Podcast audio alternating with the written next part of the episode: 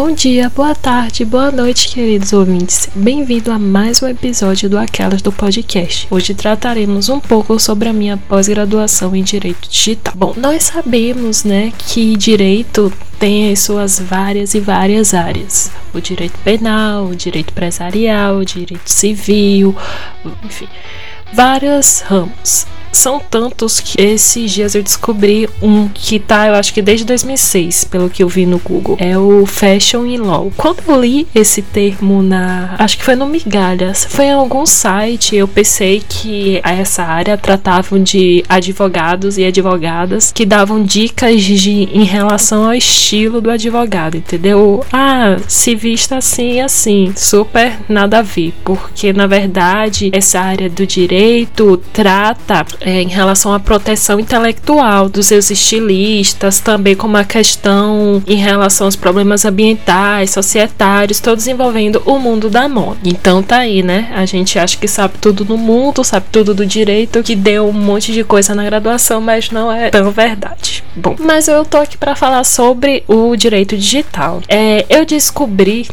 digamos assim, ele lá no último ano de graduação. Eu tava naquele momento de você ter ter que assistir vários congressos e eu assisti um no Renato Saraiva, que era tratando, se não me falha a memória, era em relação a cybercrimes. Quem também estava no congresso era a professora Spencer, que foi assim, eu fiquei encantada pelo que ele ele estava falando. Ele é professor de Direito Penal Informáticos. E aí eu fiquei, que isso? De onde saiu isso? Eu nunca tinha ouvido falar isso na faculdade. Direito Penal Informático? Que? Onde? Quanto? E aí eu fui pesquisar. É, descobri que existia essa área e que esse era um assunto dentro desse direito digital. Aí o que, que aconteceu? Depois disso eu fui acabei assistindo a uma série do Netflix chamada Privacidade Hackeada e acabei me apaixonando pelo que a série trata, a questão da proteção de dados, do Facebook e tudo. A Britney Kaiser procura discutir hashtag dela e tudo. Aí me formei e aí chegou a hora da pós. Eu falei procurar alguma faculdade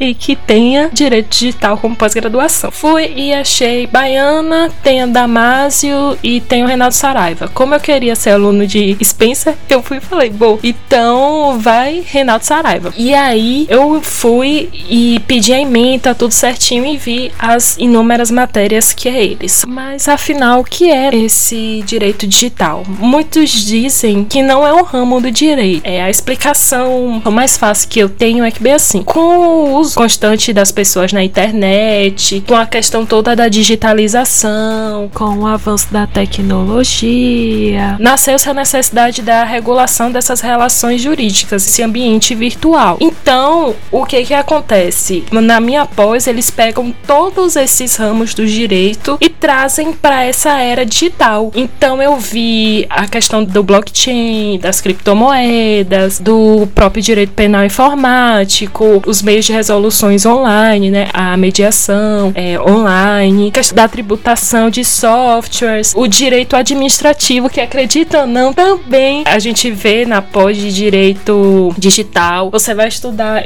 é um ramo muito interessante, porque você vai estudar questões dos nodes, a questão da sandbox, é muito perfeito. É, eu fiquei surpreendida. Também a questão do e-commerce, do marketplace, a inteligência artificial, ai, inúmeros é muita coisa. Você fica assim, herança, a proteção intelectual, tudo, gente, tudo, tudo. O que você pensar, eles tratam. É, tem nesse meio digital. É a questão de contratos, tudo, tudo, tudo, tudo. E aí eu me deparei com a matéria chamada Proteção de Dados na Ordem Internacional, ministrada pela professora Viviane Maldonato. Gente, essa mulher é perfeita. Pense, ela é uma mulher perfeita. Ela dava aula, meus olhos enchiam de lágrimas, que eu falava, como uma pessoa pode ser tão inteligente? Eu quero ser inteligente igual. E ela ensinava a gente e eu já tinha aquela, sabe, dúvidas de, ai, será que é isso? E sem, ai, quando ela falou, quando ela falava, eu só falava, isso, é isso, eu quero ser assim quando eu crescer.